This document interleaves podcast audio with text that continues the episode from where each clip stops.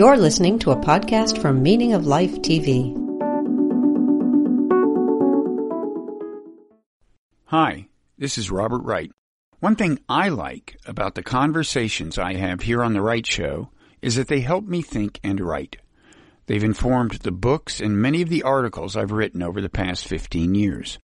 Now lately, most of my writing has been for my newsletter, the Non-Zero newsletter. It covers the kinds of topics you see on the show. Politics, foreign policy, psychology, philosophy, spirituality, how to avoid the apocalypse, things like that. So if you enjoy the Wright Show, chances are pretty good that you'll enjoy the newsletter. It's free, and all you have to do to get it is go to nonzero.org and sign up. So I suggest that you hit pause, go sign up, and then hit play. Thanks. Hi, Andrew. Hello, Bob. How are you doing? I'm all right. You know, up and down, plague, everything. Yeah, the the plague is a yeah the plague. Well, we can talk we can talk a little plague. Uh, let me introduce this uh, first. I'm uh, Robert Wright. This is the Wright Show, available on both streaming video and via audio podcast. You're Andrew Sullivan, famous Mm-hmm. journalist. You were editor of the New Republic, as I recall. You, You, as you may recall, as I may recall. Uh, we can discuss the glory I days. think I was the, the first one to pair you and Mickey. You know, that's actually a good point. Uh, you, Mickey Kaus and I, this is a little known fact. Back when uh, the New Republic still had its flagship column, which for reasons probably unclear to both of us, has been discarded. I mean, this was a true piece of American history, the TRB column.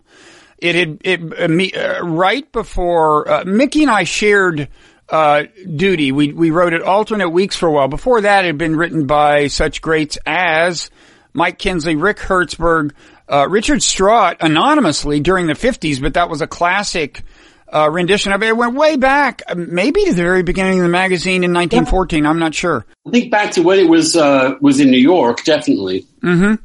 Yeah, because one of the various apocryphal stories as to the origin of the TRB uh, name was that it was Brooklyn Rapid Transit backwards, and somebody had seen a subway go by with backwards or something. Anyway, that one didn't hold up to scrutiny for various reasons. No one knows how it got the the name, but anyway, yeah, you were uh, editor.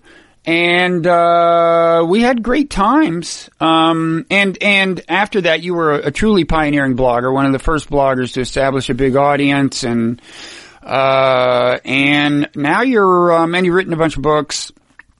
You're you're um you're writing a column for New, York Magazine under I think the name of it is Interesting Times. Is that right? It is, yes. And I, I have to produce um, three big essays a year as well. Um, I'm, I'm, I love, I love my current job. It's, it's a wonderful job. It's a great job because apparently they let you write whatever you want, right?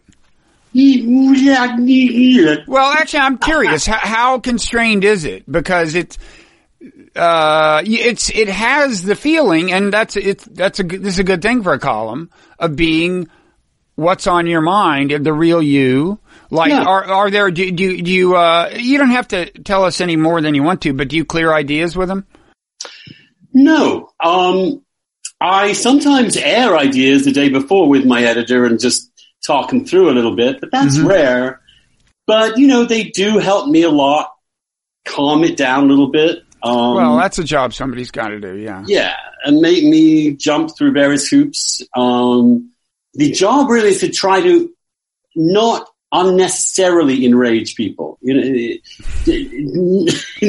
Right. not make mistakes and just offend people because you didn't mean to, because something. So it has a certain amount of of there's there's copy editing and there's woke editing, and, and, and the idea is not to send readers into into, any unnecessary spasms of uh, wokeness.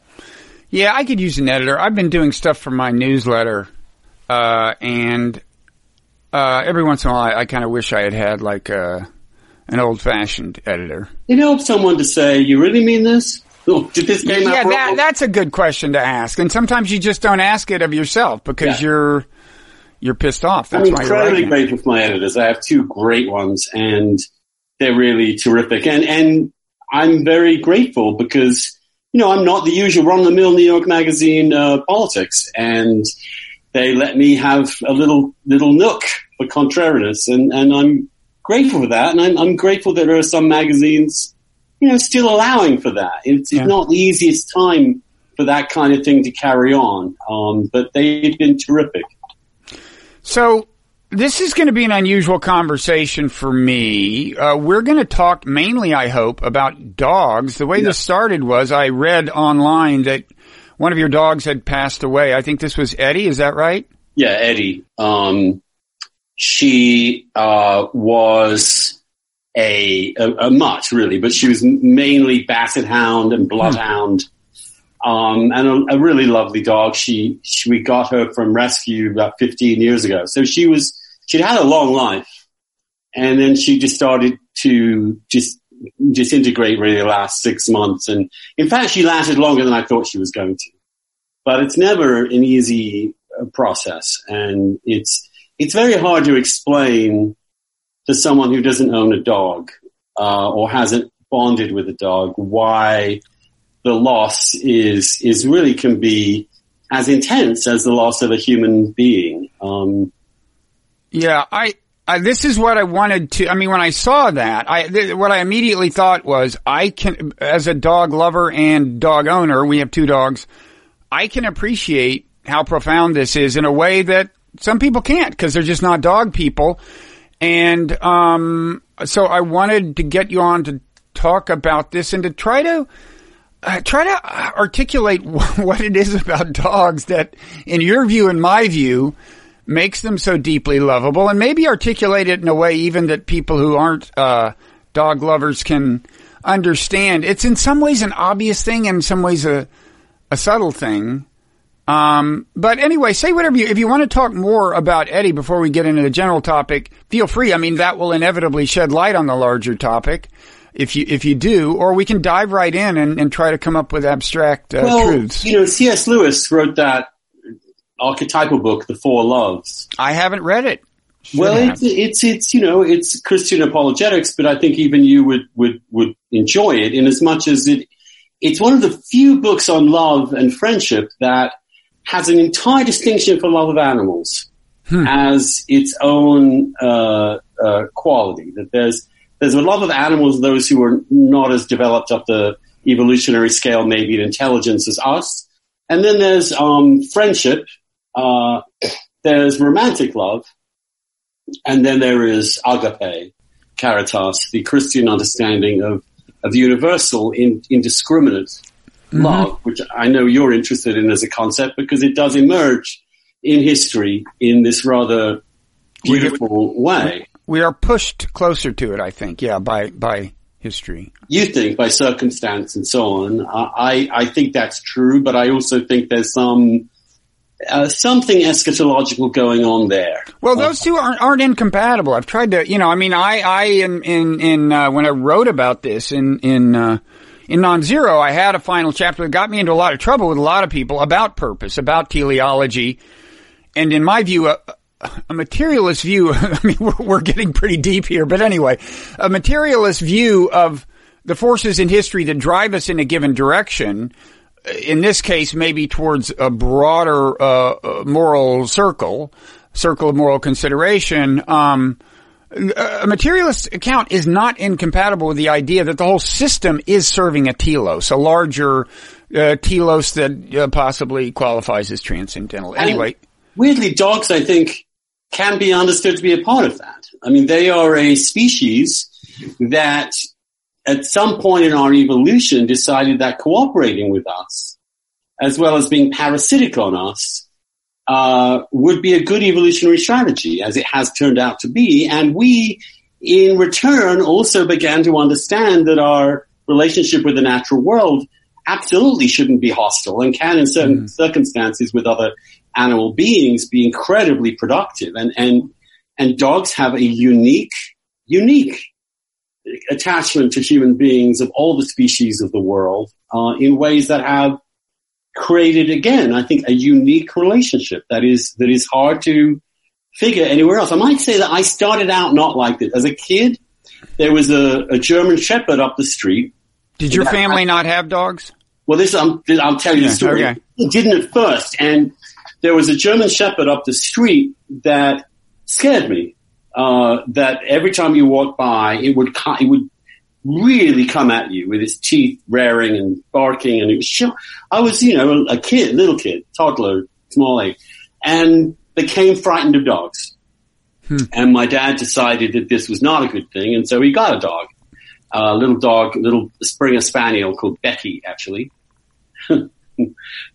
Uh, Becky's become this sort of uh, a term of abuse, but, but it, it, wasn't. She wasn't a Becky. Um, and so I got I got to learn about dogs from, and I overcame my fear of them uh, through through this Springer Spaniel. My dad had a very traditional understanding of dogs, so the dog was kept outside in the kennel. Yep. Uh, the dog was used for hunting. Uh, uh, and was understood to be a working dog, even though we were not. I mean, it was one of my dad's kind of fantasies, and he did it every now and again, and would go out and shoot some things with his dog.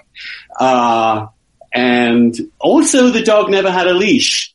We, I lived in the, I don't know where you grew up, but I lived at the end of a, a road which went into a field and woodlands, and there was really no through traffic much at all. But the dog would uh, disappear off um, and and and come back at some point. And when we walked the dog, uh, we wouldn't walk it on a leash. I would walk it through the woodlands and through the past streams down little pathways, and Becky would would be alongside. And every now and again, you'd whistle, and she'd show up and come come back if you were lucky. Um, yeah, yeah, that's with one of the several dogs we had uh, in one of the many places we lived. That was the deal. The dog would just uh, roam the neighborhood, uh, and it wasn't, you know, I mean, it was a street with, with with houses, but in those days, of course, life was different then. I mean, people were more casual about everything. You know, kids didn't wear helmets when they rode bikes. There were a lot of differences, but I just remember I'd go out before uh, it was time to feed Zorro. Zorro was the dog's name, a black uh, muddish poodle, and I'd say, "Come on, Zorro!" at the top of my lungs and about nine times out of ten, uh, he'd be within hearing range, and that was it. Different world. Um, but so you, so you warmed up to dogs. That's good. However, not particularly. The dog was kept, wasn't allowed. Eventually, was allowed inside the house, but not upstairs. Um, they were very clear. My father had weird ideas about breeding her, so we hmm. never fixed her. So when she came into heat, it was a nightmare. Every single dog in the entire neighborhood would be surrounding our house baying. And we had to have newspaper down on the floor everywhere because she was dripping blood the whole time, uh, mm. which was insane. But that's just my dad being insane. Uh, uh, but I grew to love her and, and, uh, look after her a little bit. It was a group. It wasn't my own dog. Um, and then, then I left for college and never had a dog for quite a while. Yeah, our dog had an affair with the dog next door. That was a little bit of a scandal. We wound up owning one of the offspring. um, the uh, that was one of the one of the perils of letting them roam. For, God knows how many offspring that dog had. In fact, um, but uh, so yeah, it's a um, well. It, I, I, have kind of a similar story. I mean, as I say, we had uh, a couple of uh, dogs different times, and I loved them as a kid. But I didn't when I got to to college, I didn't like think I'm life is void, devoid of meaning without a dog. And then it was a couple of decades before my daughter, younger daughter, when she was about I don't know, 13 or so, started agitating for a dog. She even did like a PowerPoint presentation about why we should get a dog and presented it. And so we got a dog at a shelter.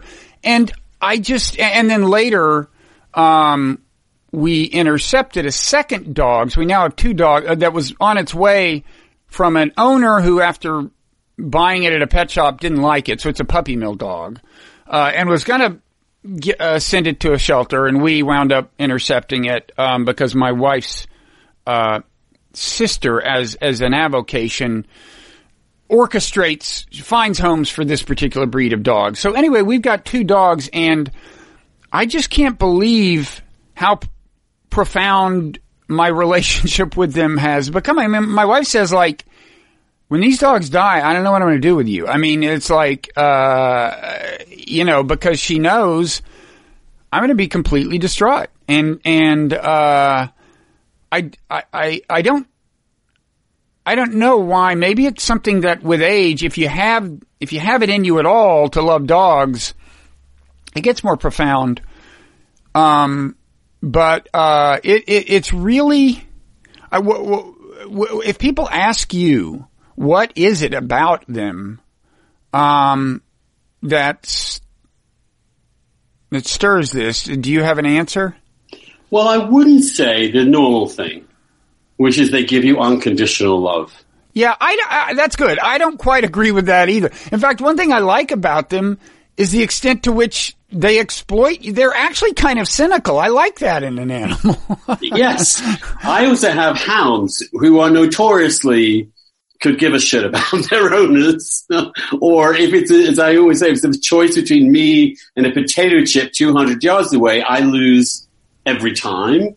And my first dog that I got, Dusty, a, a beagle, was was really an asshole in so many ways, in, in, a way that I kind of respected after a while. Now, was Dusty the icon for your blog for Yeah. a while? You're yeah okay. So that was the beagle that who appeared in cartoon form Yeah. in your in, in your. And the story got one of my best friends died of AIDS, and he had a little beagle, and uh, this was like I don't know how long ago now, uh, 1995, and uh, I decided rather on a whim that I would get a beagle to remind me of him. It was a way of connecting with one of my best friends who died at 31 and uh, he was obsessed with beagles. So I got a beagle, and I got a beagle from the same uh, breeder that he had got one from. Uh, and she was, you know, she was sweet. She, she, she howled all the time. She ate anything and everything. She couldn't really give a shit about me most of the time. She wouldn't come up to me affectionately. She would, uh, the only thing she did explicitly for me was not howl when I was asleep amazingly so. Um, when I lived in Provincetown this summer, I lived on the end of a wharf, which was surrounded by people. So she would always be baying at everything that went by because it was in her territory, but not when I was asleep, which show proved to me that it was a choice on her part. She could restrain it, but then she didn't. Um, and uh, she howled every time I left. And in a way that I remember one day a neighbor came over to me and he was very sweet in a very Provincetown kind of way. And he was trying to put it to me gently. And he said, is that your dog? And I said, yes. He said, well, it's obviously a love dog, but people are suffering. I'm sorry, I could have laughed. I was like, oh, suffering? Suffering because of the howling? because of the howling. And I said something flippant at the time, like, you mean in Bosnia? Uh, something, something really assholey dog ownership. Cause you get very protective, you know. Even Oh yeah. Oh yeah. Don't mess with my dog. badly, you're incredibly protective about them. Very self-conscious and, and, uh, you know, any, any imputation that you're not really looking after this dog correctly, you feel very strongly about. Um, anyway, he was very sweet. I, she had a collar that let off citronella smell when she would bay to try and in, try and stop it because I could stop it when I was with her, but not when I was gone. Mm-hmm. All she managed to do was to howl just the right decibel level so it didn't trigger the citronella. Impossible, impossible dog. Um, but I loved her, um, and I loved her personality. I loved her character. I love the fact that she didn't really give a shit about me, but kind of did at times. hmm Uh, and she was a character. Beagles are often like that. Um, beagles are renowned for not being like a golden uh, retriever or, or lab. They just love, love, love, love, blah, blah, blah. Get the ball, get the ball. This isn't a beagle. Beagle will throw a ball, pick up the ball, go somewhere with it. hmm Uh, and that just endeared me to her. And uh, and when she died, I was really broken. I, I was I wrote about it on the dish at the time, and there Now was that was that was Dusty. yeah, that broke me. It was just before my, it was five days before I turned 50. Uh, and it was brutal. And, uh, yeah, I mean, they they somehow attach to your heart in a way, and you live with them. You see, I mean, that's the other thing. When you work at home like I do, and you you, you really are a writer, a freelancer, or whatever, these dogs are with you twenty four seven. You know, it's no other person is that constantly with you, and so you develop just the just this feeling of being with that creature. Um, And learning their idiosyncrasies and appreciating them as another being on this earth. I'm a little, you know, I'm a little hippie like on that. I, I, I, I, I don't believe, as I probably should as a Christian, in this massive demarcation between humans and all other beings. I don't at all. Um, and I think dogs kind of prove that to you. Mm-hmm. Yeah. Um, it's, I, I, uh, I mean, one thing I don't know. I've had there's a there's a super intense experience I've had a couple of times with one of my dogs. So my dogs are different. One of them, when you're petting him, he looks off in the distance and and and adopts a kind of regal pose, as if you're like should consider yourself lucky for being allowed to pet him. And then the other one, Milo, just kind of looks directly at you appreciatively. And so with Milo, like you can sustain eye contact for a long time. And when you think about that, uh, you don't, you don't often get a chance to do that with people, right? There's this old saying, like, if two people sustain eye contact for five seconds, it means they're either going to fight or make love. It just isn't normal to just stare into the eyes of another person and like appreciate whatever is going on. And I've had this weird thing. Oh, here comes Frazier. Hey, Frazier, come here. Um, Frazier is not the one I have this with. This is uh, Frazier is our first oh. dog.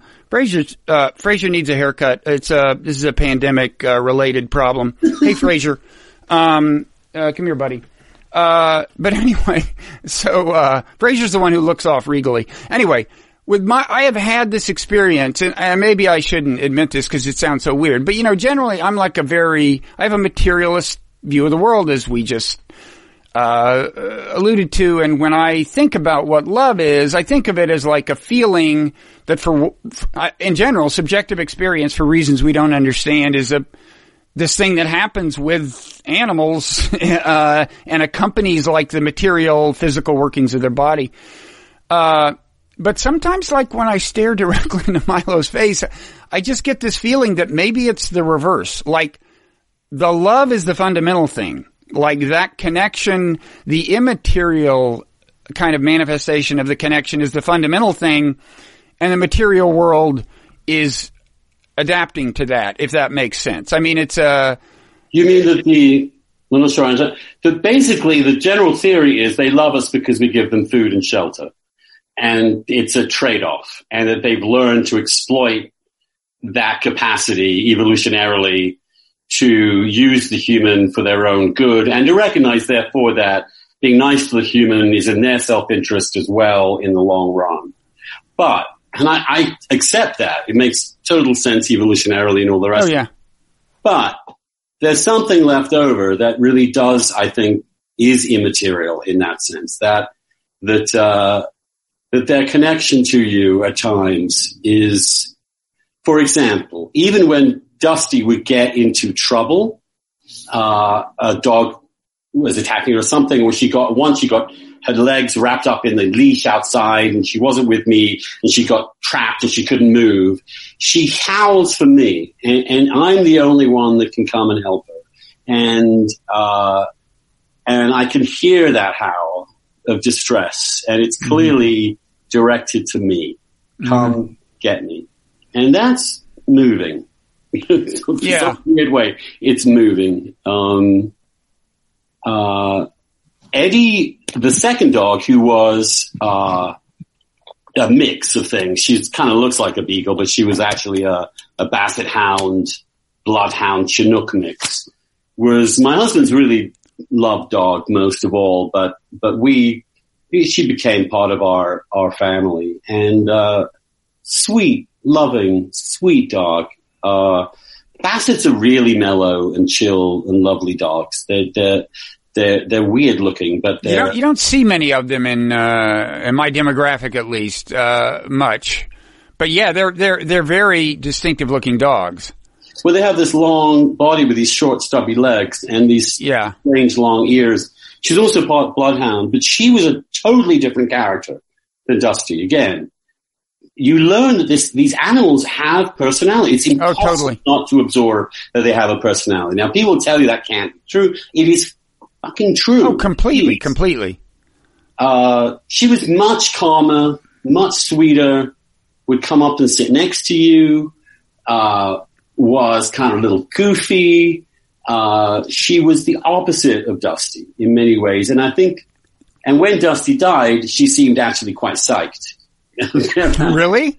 Yes. I've noticed this two times because both Bowie and Dusty, my last two, Bowie's still here. Uh, she's somewhere around here. Um, I anticipated that they would feel some sort of grief because they'd lived together with each other. Well, did they really know the dog had died? I mean, the dog was uh, was put down, right? Yeah. Uh, and I. So it happened at the vets. I mean, it didn't happen within view of the other dog. The dog just. She didn't see me kill her. Uh, That's an un- perhaps an unnecessarily uh, harsh way to treat yourself. Uh, I'm sure there was no humane alternative. Uh, it's my it's my Catholic. I just don't yeah, want to yeah. euphemize this stuff, but yeah. uh, and of course the great question of when to kill your dog uh, towards the very end of their lives uh, is an incredibly difficult one um, because you're weighing obviously their health and happiness and well-being against uh, the increasing difficulty of taking care of them, their increasing difficulty to function. Um, So I spent the first, you know, several months of this year with her in diapers, uh, constantly changing diapers, constantly carrying her up and down stairs until she really couldn't walk at all. At which point yeah. I just realized I, I, this is not fair. There comes a point at which you're keeping them alive for you, not for them. And it, mm. I, I don't think anybody outside of that relationship can make that decision right. Mm. Uh, but it's the worst decision in both cases I've ever had to take. It was, it was the right decision, I think, both times, but uh, brutal.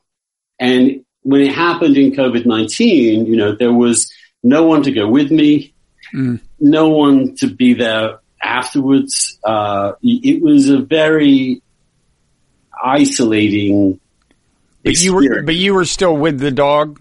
Yes, and that's oh, that's important. Oh yeah, I was right with her at the very end. Um, uh, I was talking to her. My face was against her face as she as she passed away. Yeah. And yeah, it's it hard to explain. Um, but I think there's so much at your mercy in so many ways. You know, they you, they depend so much on you that you feel like that's a betrayal really of everything, but it's not. Well, it's, no, it's not. It's not. It's not but it feels but, that way. But but that dependence is part of the poignance, the ongoing poignance of of of the dogs. I mean, th- there's just a kind of there's a kind of innocence about them that I think is really part of the appeal. I mean, they have not eaten uh, the fruit of the tree of knowledge of good and evil. I, you know, they just don't. You know, they're not like embarrassed by things. They're not ashamed by. You know, it's like uh, eh, they're so transparent in their motives. They're uh, and they're uh, there's just this. Uh, I don't know. There's just this innocence about them that gets me uh, gets me every time there's also a solidity to them. You know, I, this is especially true. I think it's very interesting that dog uh, ownership just boomed under COVID. That, that all the shelters became empty. That people got dogs. And for me, uh, one reason my dogs have been so great, or now my dog in this period, is is that they get up every day, not really aware there's this thing going on. Their temperament is even. They experience, she seems to experience joy several times a day, just joy. Oh yeah. A leap when the food is coming. Joy to kind of uh, on on the walk. Uh, just uh, this found something disgusting under a bush that she smells. She's fucking psyched. Um, my Dusty again was the worst. She would she had a particular love of uh, well, maybe this is too much information, but uh, no, there's no such thing. she, my worst moment was when she disappeared under a bush in Meridian Hill Park. This is before it became yuppie and uh, and it was a place where homeless people would go to the toilet uh, if you weren't careful. And she had an obsession with homeless mm. people's diarrhea, and mm. and she thought it was the best maybe, thing ever. Maybe that was. Maybe that was enough information. Yeah, okay. no, go ahead. I'm kidding. I'm kidding. Come out of the bush. Came out yeah. of the bush. I was unaware. The, the the other thing that makes you laugh is that she this is she this is the one of the best days of her life. You know, she mm. was so psyched that she'd covered herself in this disgusting yeah. smell. Uh, and obviously I was horrified. The other thing she once did was, was I couldn't find her in Provincetown once. And I was going nuts about finding her and kept walking past this giant uh, carcass of a tuna on the on the beach. It turns out he had she'd gotten inside the thing. Inside? inside it, so I couldn't see it. It was a big old. Sometimes there are big old carcasses of fish and and oh, wow. that show up on the floor on the shore there, uh, thrown out by fishermen. And she was inside, just having the time of her life. And mm. it took me about three weeks to get that scent off her mm. in, in some way or other. Once Frazier, the dog you just saw, there was a really super hard freeze. It was so cold. And he went out back and then showed up at the door. We let him in and he's got this like completely frozen dead squirrel. He's holding it by the tail. It's like a squirrel sickle. And, and, and, and, and, but the funny thing is, so I took it and disposed of it in the front yard, just, just for the time being, just put it in the front yard. He goes out in the backyard and finds another one. And, and it's, it's like his pride and happiness. it was just, uh, I was sorry to take it away from him, but you just can't ha- let a dog have a squirrel sickle because they, they no. start thawing out, you know? Yes. In Provincetown two years ago, uh, a rabbit warren established itself in a bunch of dune grass right in front of my cottage on the beach. And this for Bowie was just, I mean, that summer was, I, I know it was her greatest summer. And she spent the entire time running around the dunes chasing little baby rabbits. Occasionally mm-hmm. she would get one and bring one in, just like little baby rabbits. Hmm. But there was a well, what wait, what form were they in when they were still half alive? Really? when she brought yeah. yes, yeah. in. Yeah. Uh, which was a little nerve wracking. I didn't want to get something from them, some bug or whatever.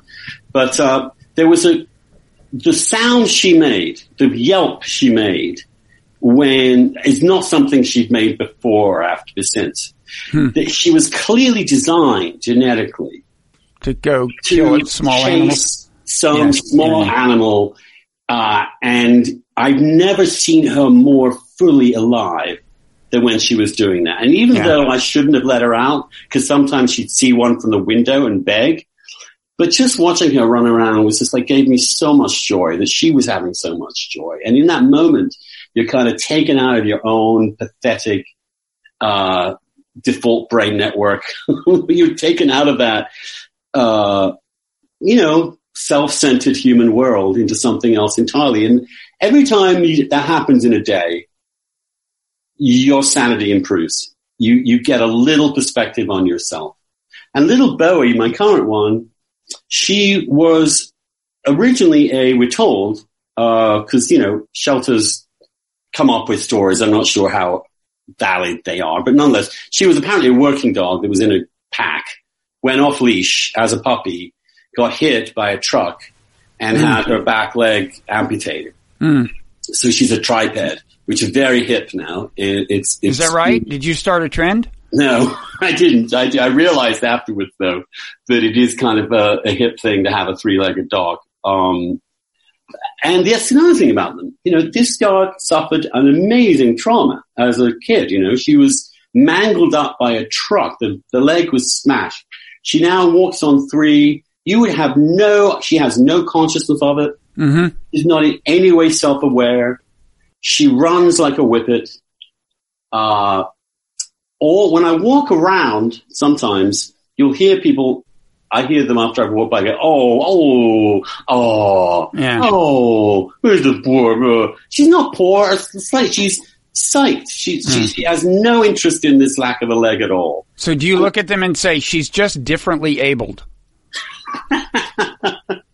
no, they often ask me stupid questions like, um, well, how did that happen? Mm-hmm. And, uh, well, it's not a stupid question. Um, and I normally say, Well, lesbians also often ask that question. Uh, uh, oh, really? More than usual. lesbians are very concerned about dogs for some reason or other. Uh, and I would normally just say, well, she was very badly behaved. And so we took that off and she's been good as gold ever since. Mm-hmm. And I just wait for the response. It's occasionally, if I'm feeling, I just want to tease the lesbians, I, I will say something like that. But no, she's just always been that way. Now, what do you think about the dog cat thing? Oh. I have I mean, firm views. I have a firm view on it. I have absolutely no interest in cats. I somewhat dislike them. I am extremely allergic to them, which must affect. Oh well, that I'm sure has colored your view. But aside from that, how would you uh, articulate your? Uh... I would say it's difference between good and evil. um, you know, we all know it. Obviously not. I mean, but I just find the the I'm enough of a cat. I don't need another one. I'm enough, I'm independent myself. I'm a little uh, self preoccupied. Uh, I self-sufficient. I'm not that, you know, and I don't need another creature like me in the, in my environment. And so a dog, they've just, uh, they're just wonderful compliments to my own vices. Now, the reply of the cat owner might be, uh, the cat lover might be, well, you just can't handle the autonomy. Is it too threatening? Do you have to have a slave as a companion? You know? Well, I like to think that with a beagle, you don't have a slave. Well, they're, that's a that's a good point. I mean, they're not easy to train at all. Yeah, they still beagles will still piss inside if they just feel like it. Yeah, they will piss inside if they just uh, want to say something. Um, I remember the first time my then soon-to-be husband slept over in my bed. The first time, got up next morning, made coffee, whatever Dusty gets up into the bed, onto the bed where he was mm. sleeping and pees right there on the mattress. Totally appropriate response, Yes, I mean. I mean, you had, you, you had brought in another animal. Yes. What, what the hell is this person doing here? And, and we, we had a party to now, now, was he sleeping in, the dog slept in your bed? Our dogs actually sleep in our bed, in our bed. And, and let me just tell you, this is how much I love dogs. It's like, two, two, uh, two, only two nights ago, I wake up in the middle of the night and there's this like tick crawling on me. And so I, I get up and like throw it down toilet, flush it down toilet. Of course, they carry Lyme disease and everything else. I don't even consider changing our sleeping patterns. I mean, the dogs are sleeping in the bed. I'm sorry. But anyway, go ahead with your, uh, Dusty, Dusty wouldn't sleep in the bed. Uh, mm-hmm. I think that would, that would imply too much slavish I love you. So right, she right. was always slightly distant. She was like Snoopy, uh, who was a beagle, um, mm-hmm. and Snoopy's attitude towards Charlie Brown, roughly uh, Dusty's attitude towards me. Eddy loved to sleep on top of the bed near us. Bowie sleeps under the covers with with me.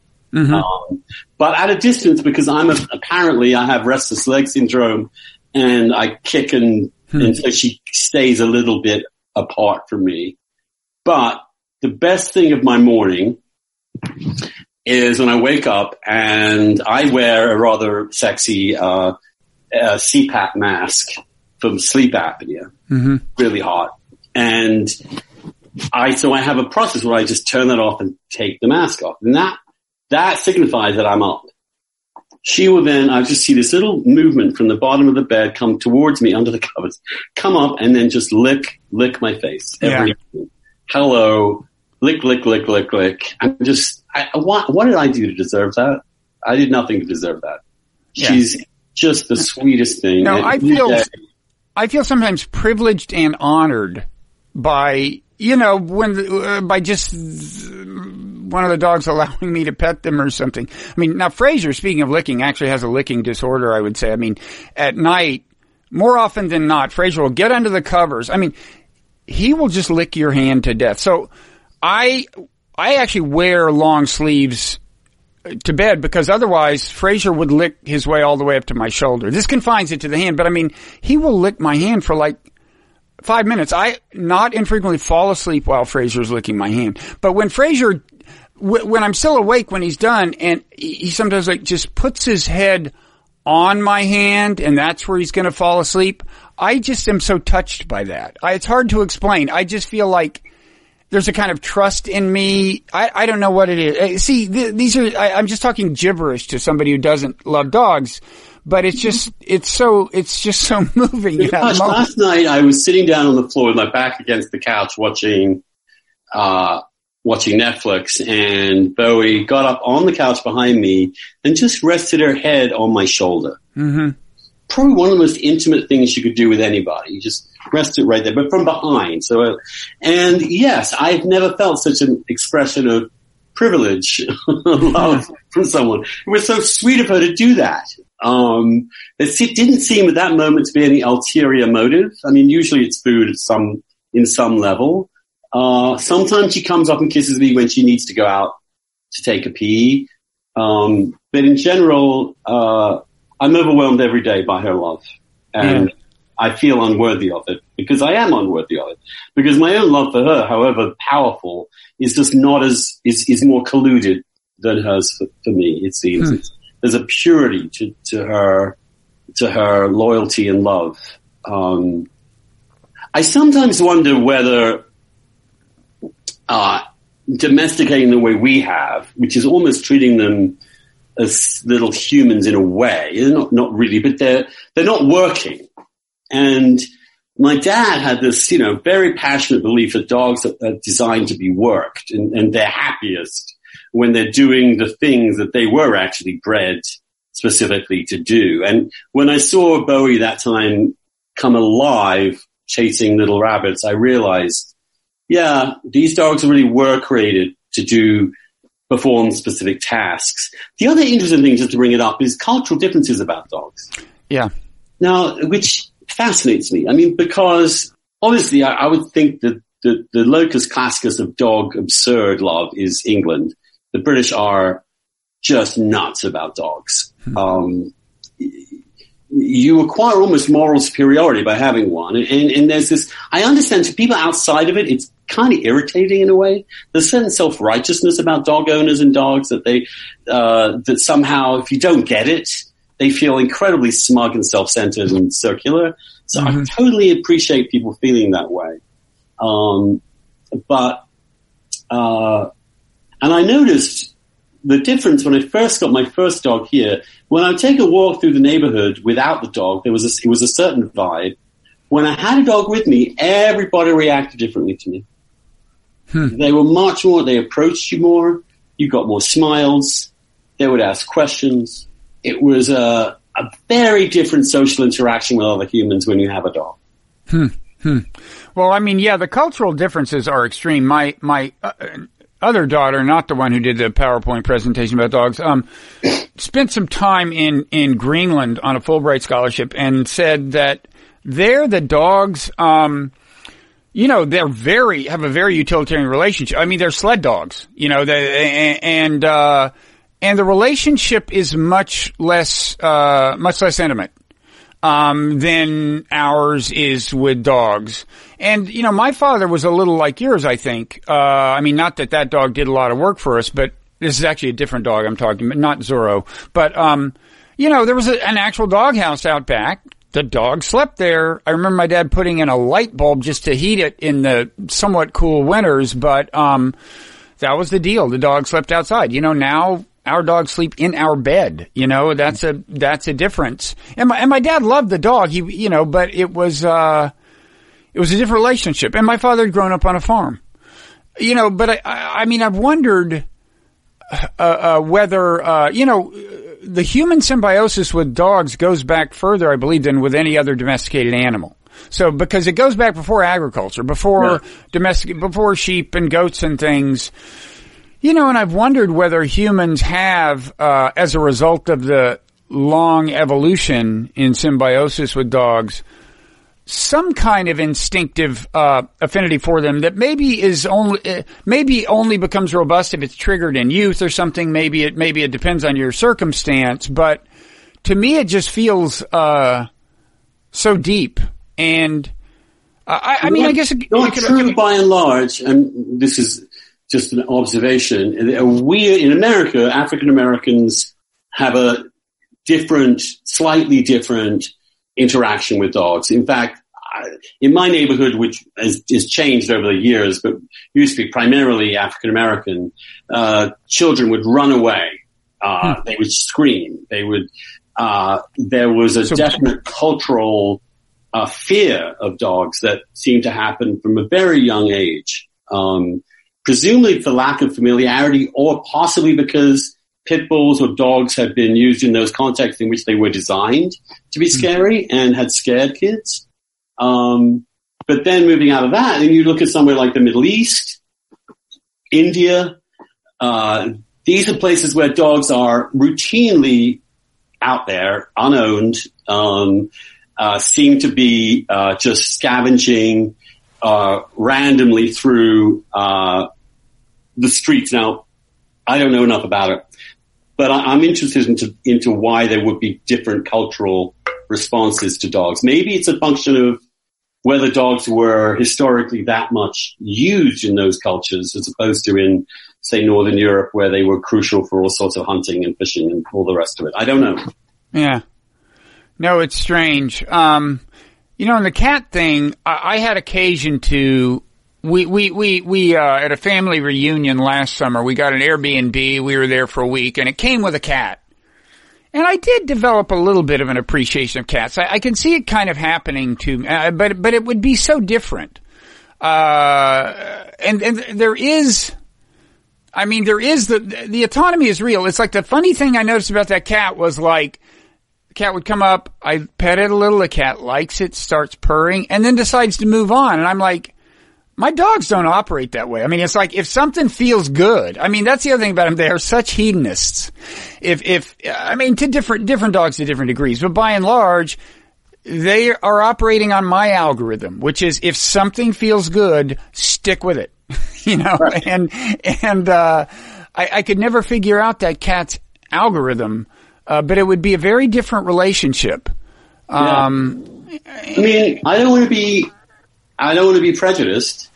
and yet, whatever you're going to say is not going to be pro cat. Yeah, I did say good versus evil. Uh, that was a joke. Yeah. Um, oh, I'm sure that there are many people who have cats who have really strong relationships with them. I don't, I don't understand quite that relationship. Um, but I don't mean to be, I don't mean to be prejudicial towards cat people. Um, I'm not sure I could ever date one.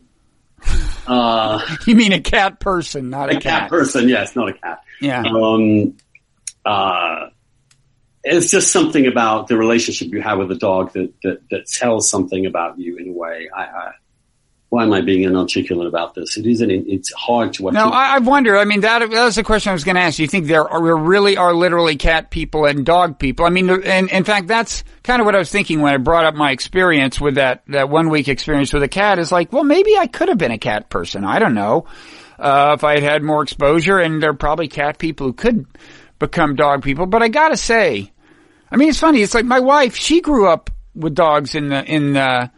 Uh, in her house, but she does not have, I mean, she does feel intense. She loves them, but it's not nearly as obviously intense as it is. With, I mean, she and my daughters make fun of me for how strongly I obviously feel about the dogs. I didn't realize that about you, Bob, actually. You haven't really let this out before. It's, you it's, know, uh, I guess I haven't talked about it a lot, but I mean, shows the more sentimental side of you, which, uh, we, some people are not privy to. But uh, here's but here's the thing. Um, what was I going to say? Blah blah blah. blah. Um, well, let's see. Cats, cat people, dog people. Yeah, yeah, yeah, yeah, yeah. I, I, I don't dislike cats, but I they tend to walk away from me when I go towards them, and.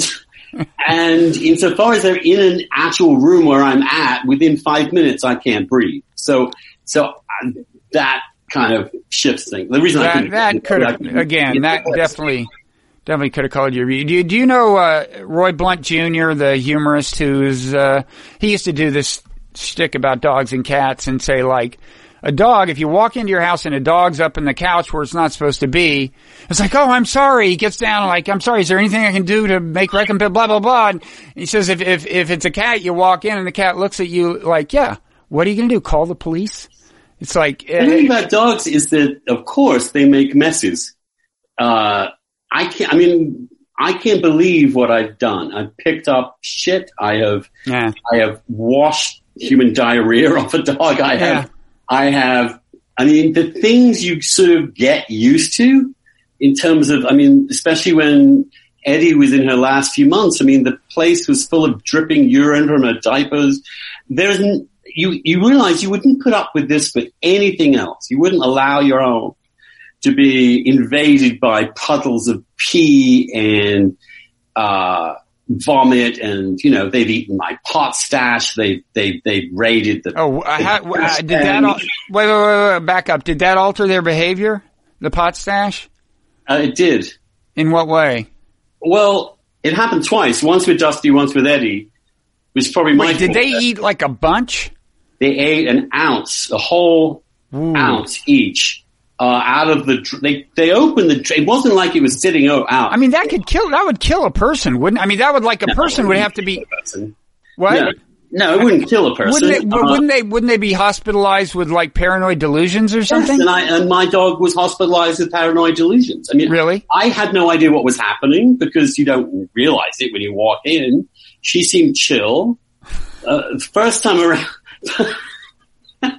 first time around with Dusty, she was on the couch, and normally she'd rush to the door. Uh, at this But time, this she time she ju- the she- couch. She just looked at you and said, "Dude." she sat down again and was like, dude, have a good day. And I was a little curious. I didn't, it didn't really make much sense to me why she would do that. Very unusual behavior. And eventually I realized when I got to the other side of the bed that she puked. They puked it all up again. Well, that's good. very useful. Um, so that's when I saw what had happened. And then of course I found myself laughing.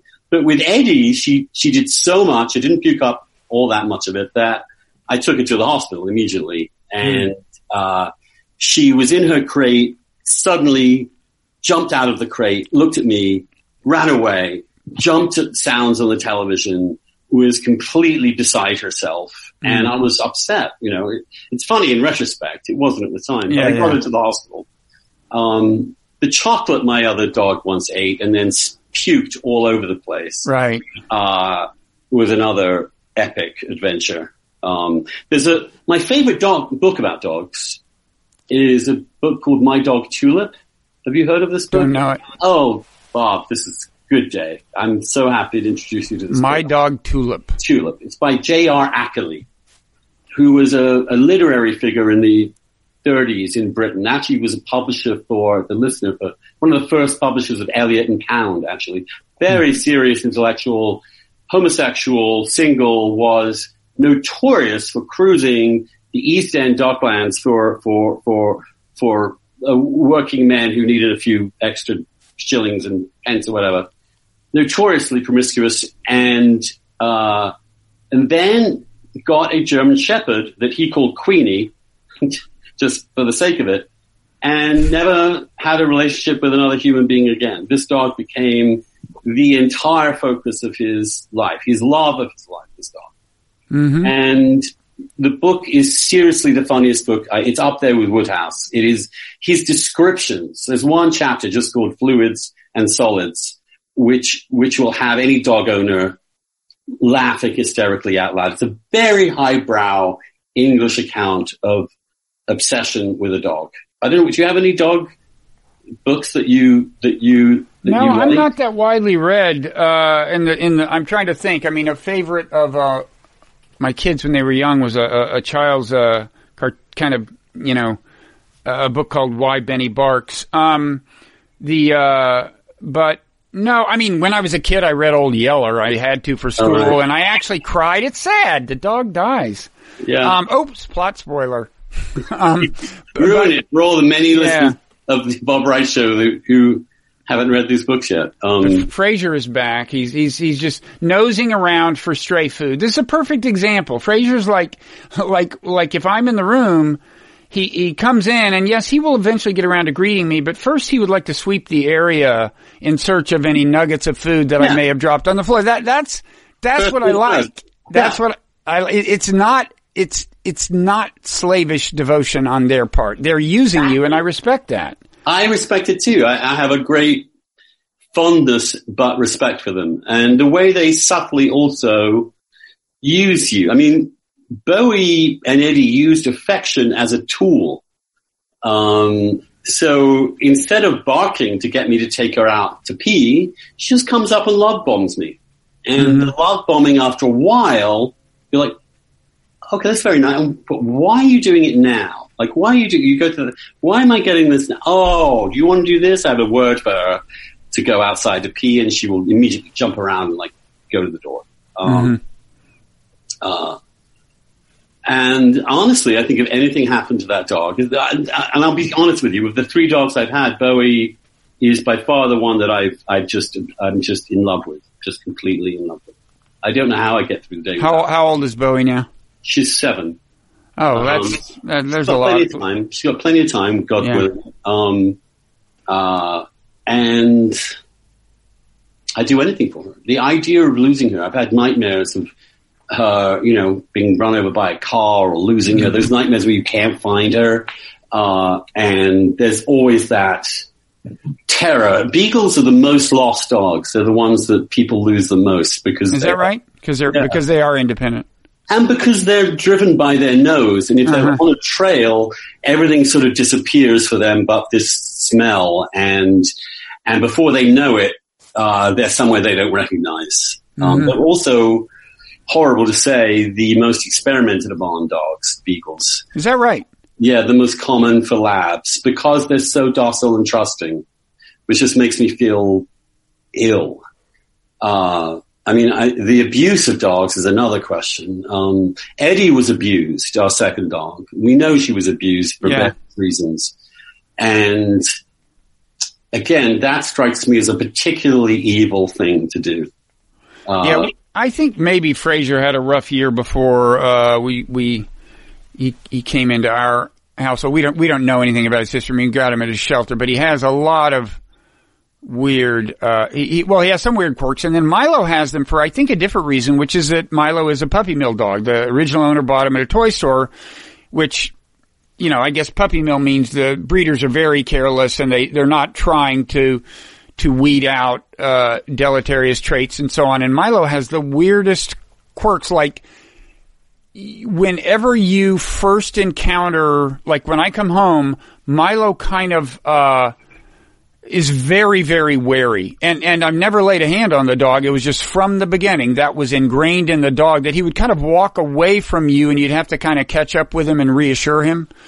Um, and uh, I, I, think puppy mill dogs just have these uh, quirks. I mean, plus like, uh, you know, sometimes walking while he's peeing, which is pretty endearing trait. Uh, he like if it's if how, does the, how does male dog do that? Uh, you he's just very acrobatic. I mean, if there's like snow on the ground, I, it, sometimes it looks as if he's trying to write his name. Um, I don't think he is, but um, the uh, no, he well, just. Zoe, of course, is a girl, and she only has three legs, so she has somehow to squat on one leg, which well, wait, it's two front legs, one rear leg. Yes. Uh, uh-huh. So when she wants to squat, she really can't.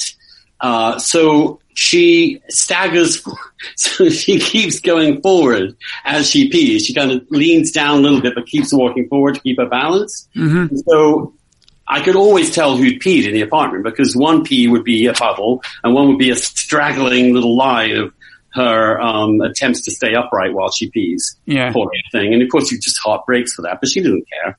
She's just peeing. Yeah. Um, no, the unself consciousness is a wonderful thing about dogs.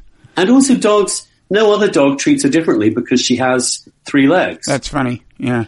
You know, and, and if, if, if you were a disabled person, inevitably, even if you're the most well-adjusted person, other people would respond to you differently. You would respond differently to yourself, maybe to some extent. It doesn't seem to be, they are not, dogs are amazingly not racist. You know, when you think, if you think of the variety of breeds, I mean, this is one thing that amazes me about them.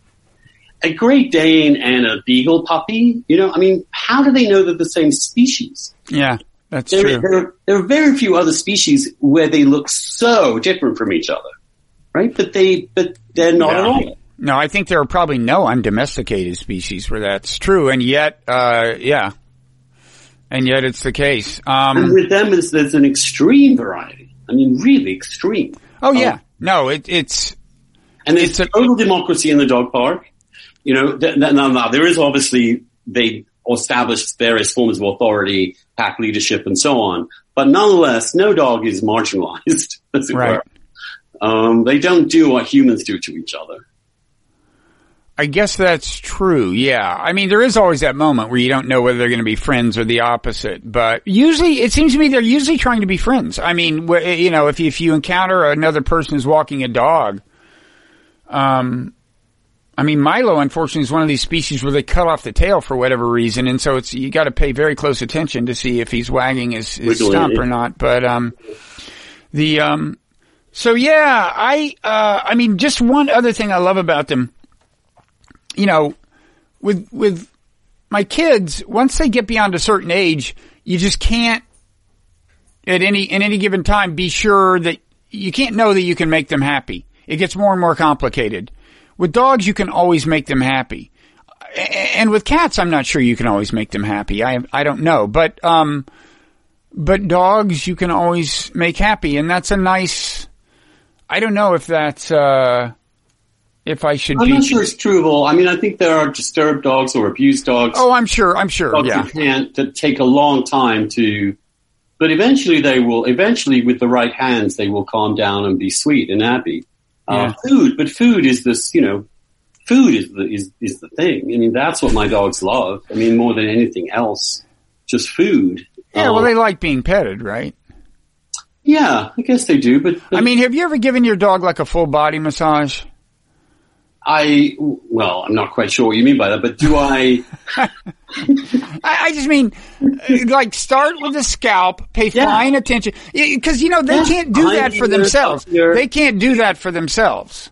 Scratchies in the armpits is what I call it. When Yeah. You, when you scratch them under the armpits and the belly rub is huge. They love the belly rub. And as they get old, you know, their joints could use a little work. They're getting arthritic. I mean, both of our dogs are getting up there. I mean, they're, I'm guessing Fraser is 13 now if he was one when we got him and Milo's would be 12. And, you know, they're getting a little, uh, you know, they could use a little, a little, uh, TLC on, on. TLC. Yeah, I I definitely do with with Bowie. She's so easy to do that with. Um, and I'm always been slightly worried that in the long run, her little disability might have strain her back or or give her some difficulty in her limbs because she's obviously going on three Yeah.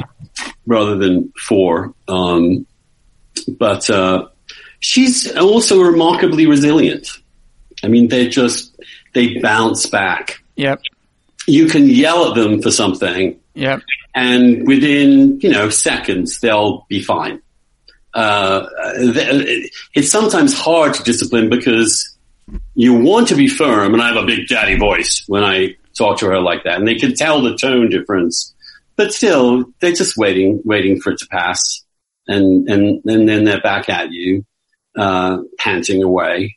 Uh, but yeah, Bowie's the Bowie's the best. I, I she's the joy of my life. Without her, I don't think I would get through any of this shit that I'm dealing with right now. Um, and I'm and I'm thrilled that that other people are doing that in a time of plague. You know, in some ways, you know, plague is, and I'm bringing this to mindfulness in a way, because I think one of the big challenges in a, in this particular time is is because the future is so opaque and you're not quite sure where things are going to be, or even if in terms of this particular disease, there's always a chance you'll be dead in three weeks' time. You know, there's a there's a definite indeterminacy which which I experienced early in my life in a, in a different form, uh, and you're constantly future thinking. You're constantly worrying about risk. Uh, and and in my case, I'm often thinking about, oh, I used to be people. Uh, I used to have a better life. Used to do better work. You know, all the things that writers have in their heads, creative people. These dogs show me how to be present uh, every day. Um, it's not like they're without memory uh, or without some sort of instinctive apprehension if something menacing occurs, but they're not obsessed with the future No. and they're not bound by the past. And they also love routine.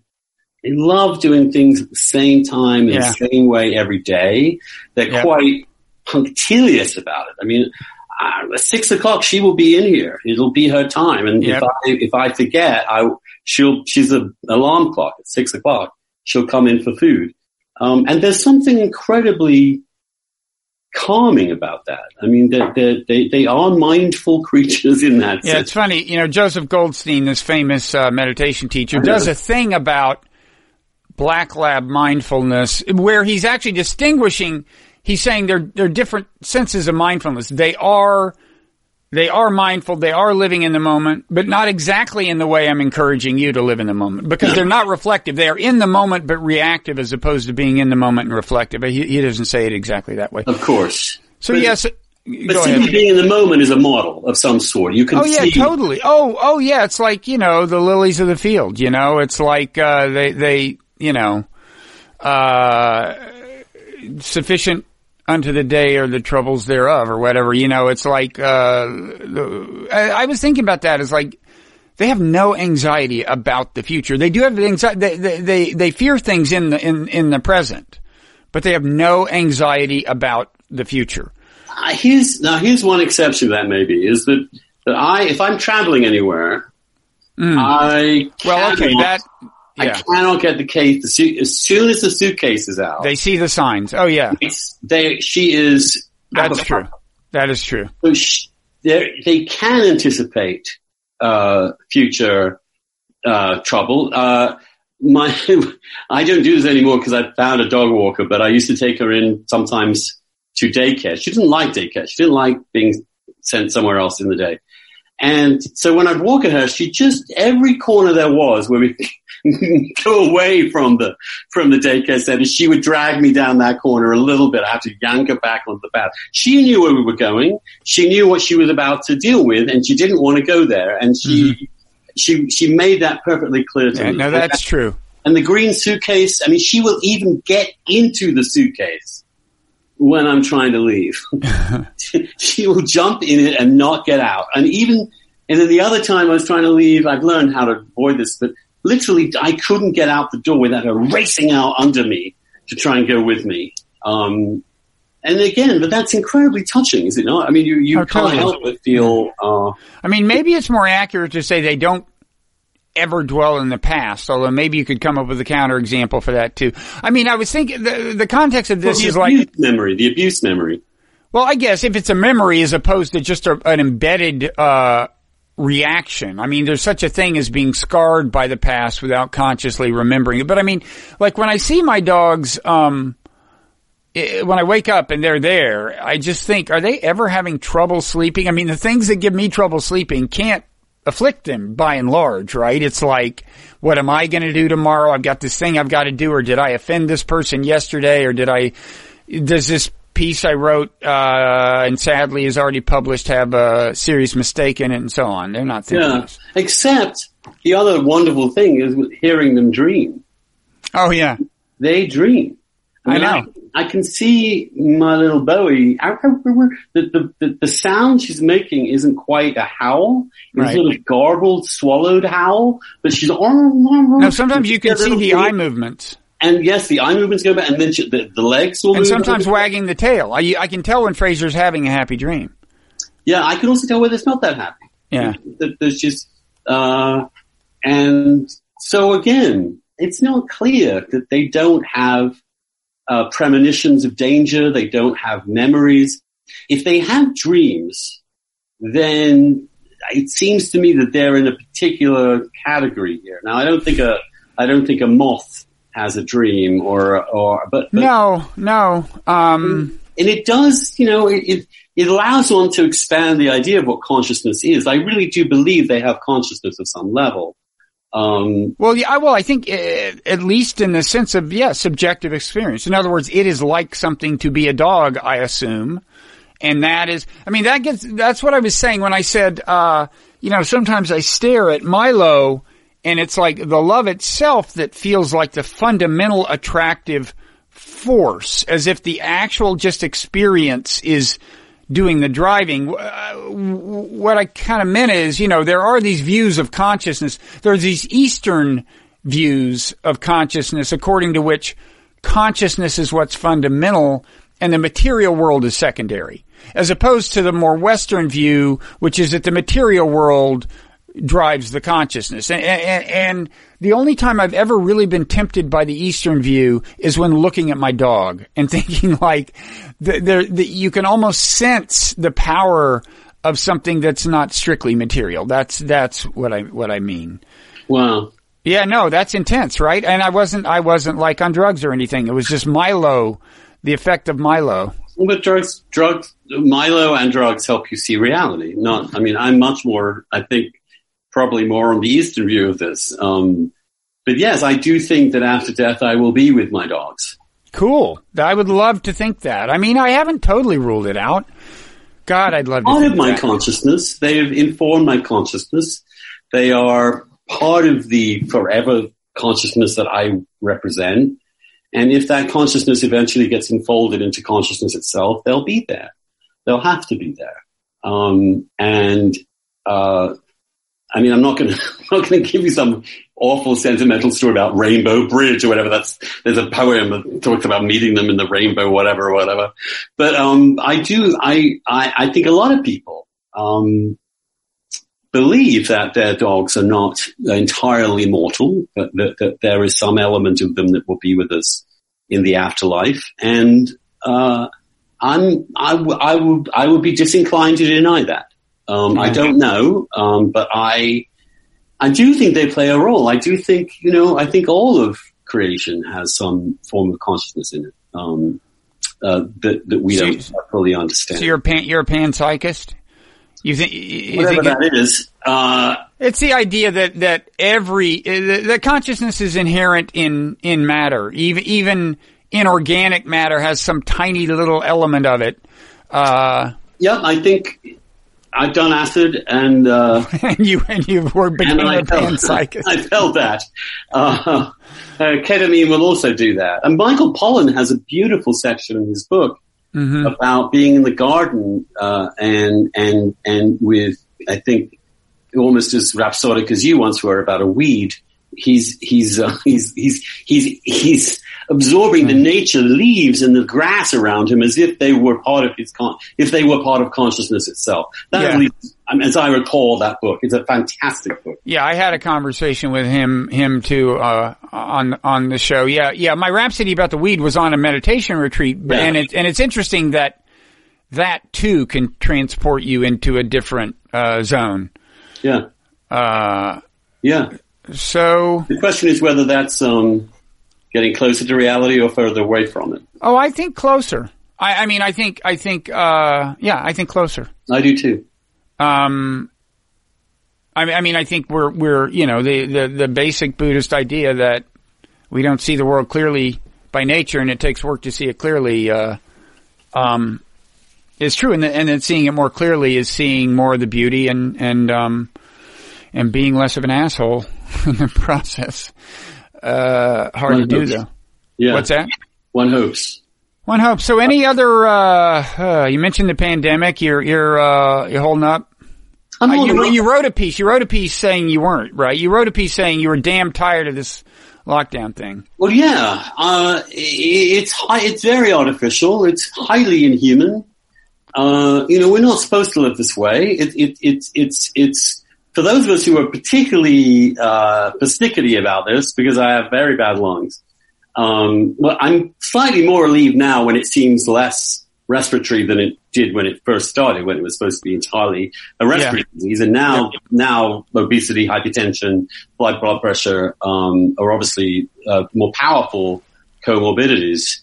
But uh, yeah, I I'm a very physical person. I like to hug people. I like to be with people uh, have good friends, and and, and uh, I and my life is solitary enough in in writing every day. I sit in this room and I'm reading and writing and by myself, and the ability to is why the dog becomes so important more in, in this era, this this period.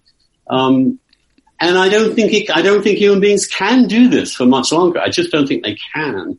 So that so we we just have to uh, relax these things a little bit more very, with his maximum amount of prudence. I know that sounds banal, but that's all I think we do. And we, we have to open up a little bit, but I'm not taking my mask off. I even have this, this crazy perspex, uh, these sort of lampshades stuck on my head to try and prevent my eyes.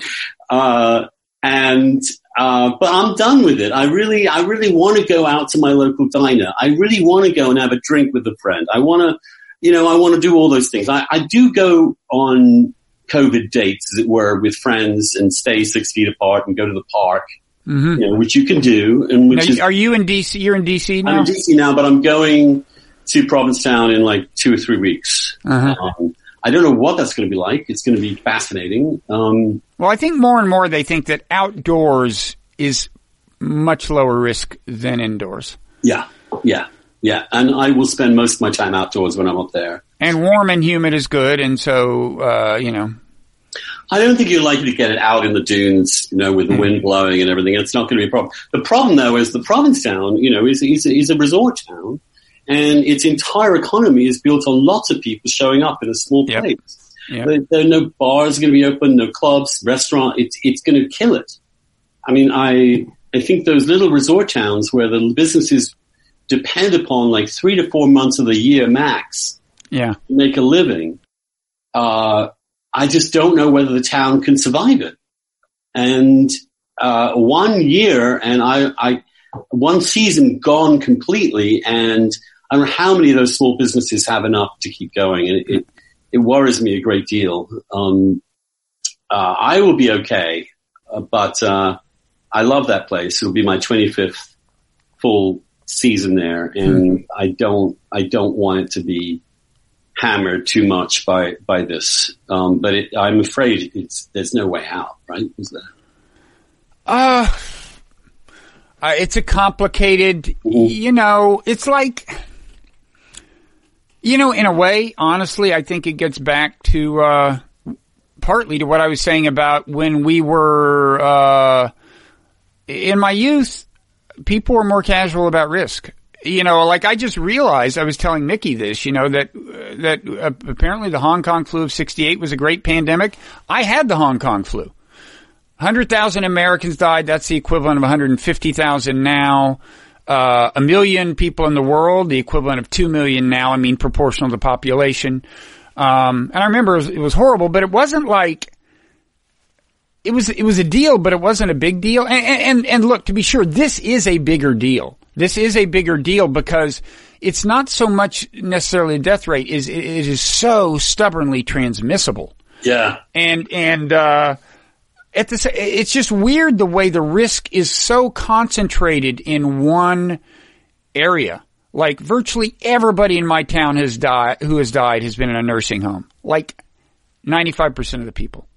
And uh, it's a strange thing where there is a segment of the population which need only be careful out of concern for others, not out of self-interest. You know, if you're if you're under 45 50 and healthy, super low risk that you're yeah. going to die. I know they're finding out more and more weird things that can happen, but I'm not sure those aren't being that those actually are uh, loom very large in terms of percentages. I don't know. So it's it's just a it's a weird form of risk adjustment, and and and and part of me uh, goes with the look.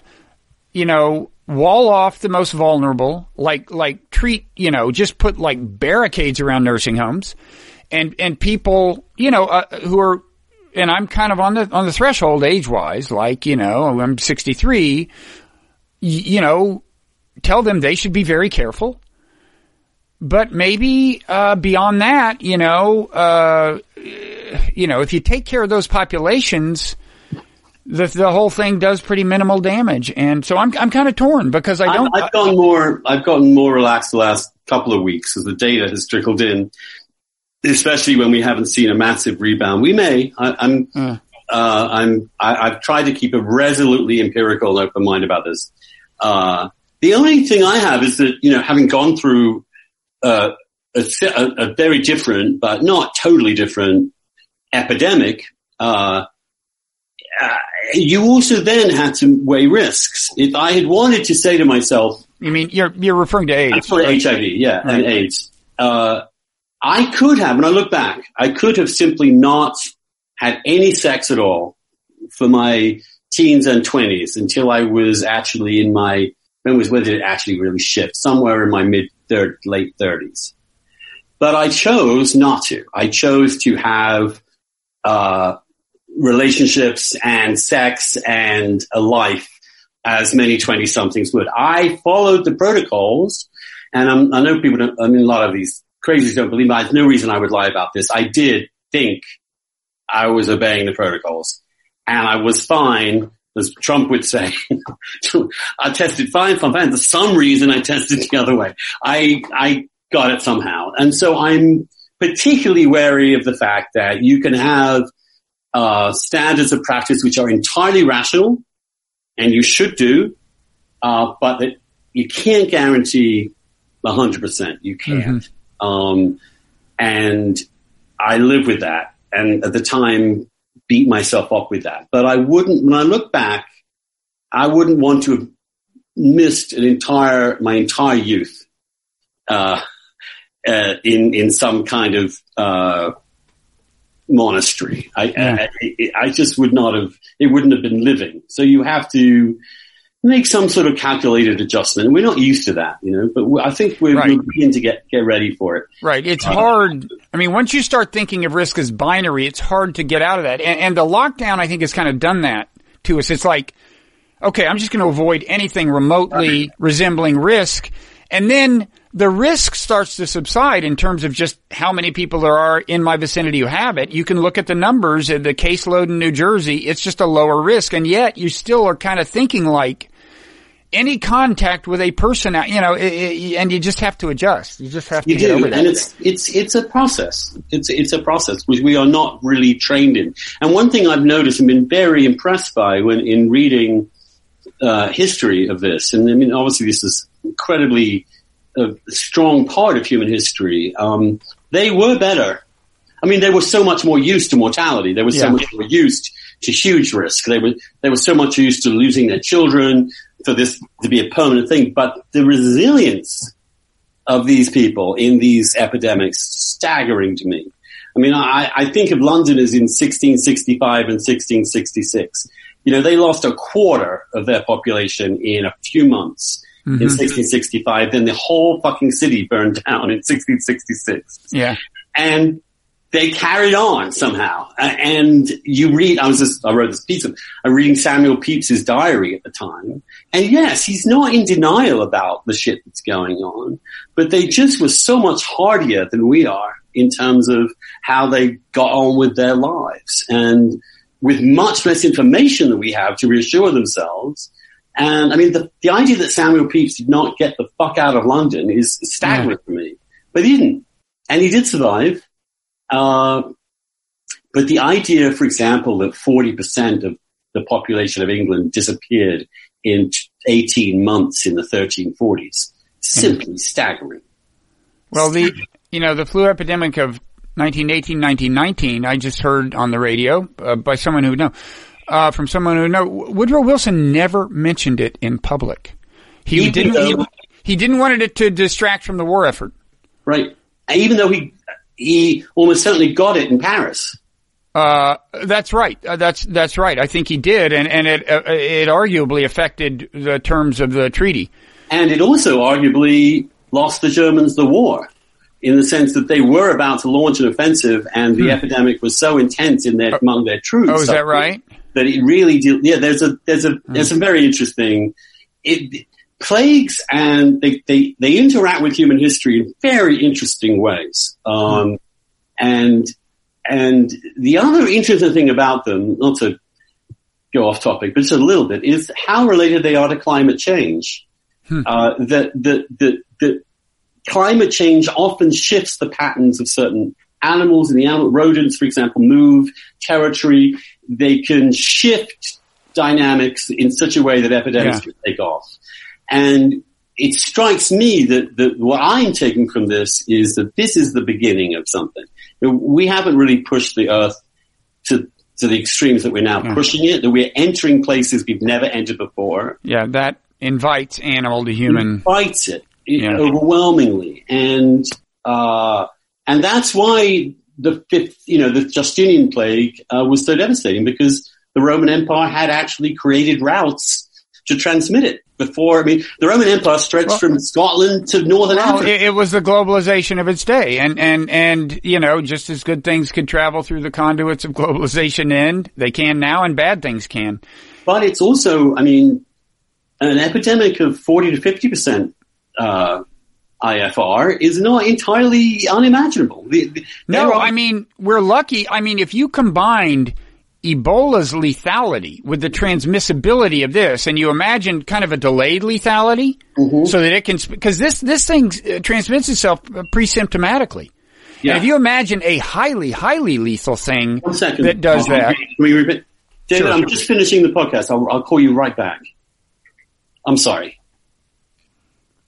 It's my editor. yeah, w- well, Um, maybe that's God's way of telling us we shouldn't uh, get any grimmer about this. Yeah, but it's, it's, I think it's one of the most interesting topics I've had to read about in a long time. I, I, I think epidemics are fascinating. I think epidemiology is amazingly interesting. oh yeah, People don't understand they, for example, the mask question. People just don't grasp intuitively that a tiny shift in a risk factor in one person, if multiplied, can have a huge epidemi- epidemiological impact. yeah. And so you think about yourself as a trivial thing, but, but, but, but you have to think of yourself as part of a huge organism that is attempting to do this. And, and t- trying persuading gay men about that, uh, was, was difficult. Um, but, uh, Now, now, people in general, there's an underappreciation of marginal effects. The way Yeah. changing something statistically a little bit, not just with epidemics. Mike Kinsley was going to write a book, a whole book on marginal effects at one point, but um, how is Mike? I haven't seen him in a while. Uh, last time I saw him was uh, in a cab. We shared a cab after the uh, what was that? The hundredth anniversary of the New Republic. Uh, you know, which was Oh, that, that Which imploded only-? Yeah, yeah, yeah. The, the, the uh, pre-implosion uh, celebration of the New Republic. Um, I called it the red wedding that night. Remember, you Yeah. know the Game of Thrones reference? No, maybe uh, I don't, but yeah, you're more learned than I am. No, I'm more adept to pop culture. You Oh. know, the Red Wedding was, uh, they invited everybody to a grand celebration. Half the people were slaughtered. Ah, Uh, that was when the new owner misspelled Leon. now, were you were you were you there? I was there. It was. I was at. Uh, it was such a big place. I, I, I was. Uh, I'm sure you had a, a table a table closer to the seat of power than me. Anyway, uh, yeah, that was um, quite the thing. Um, well, so I guess uh, apparently you you uh, there's somebody it was somebody on the other end of the phone who wants Well, you I to have a, I have an editor demanding an 8,000 word essay, so I. Well, I got it. Unlike unlike me, that's somebody who's paying you money, so I can uh, I can understand how you might want to tend to that. So, but thank you. I hope we've convinced Yeah. everyone to uh, to Get kill their cat, kill their cats, and buy dogs. uh, great. I never, I'm, I'm delighted to find, I didn't know that about you particularly. it's Oh. intense, man, It and, is. and, and it's getting more so. Yeah, I know. And I may need to turn to you uh, for solace when the uh, inevitable day arrives, given the age of these dogs. I But think uh, there's only there's only one solution to losing a dog, and that is getting a new one immediately, or Yeah. getting a puppy in in a couple of months before you realize this is going to happen. Yeah. Because that is the only. I'm I'm counseling my brother on this too. You, if I didn't have Bowie to go home to, Yeah. you know, it would have been merc- merciless. Well, we do have two dogs, and it's unlikely, you know, they'll both go at once. So Yeah. that'll give us, yeah. But, uh, but, but thank you. This is, uh, this has been great, and uh, I'll keep up you. the keep up the Mickey podcast because um some of us just uh, live for Uh, them. God bless you for that blurb. We will, we'll use it. They're Okay. the funniest. I mean, it helps that I know you both, but it, there's just something just gloriously wry and funny and dry about the whole thing. Uh, you're you're both so good together. Just to exploit this commercial opportunity, I want to make sure people understand that Andrew's talking about uh, something that, like this conversation, can be found in the Wright Show uh, podcast feed or on YouTube, whatever. That's uh, con- regular conversation now with Mickey Kaus. So I will tell Mickey you said hello, Andrew, Please do. and and thank you so much. And and uh, and Anne in LA a few months ago. Oh, We had okay. We had a good time. All right, good. Okay. Well, take care. Goodbye.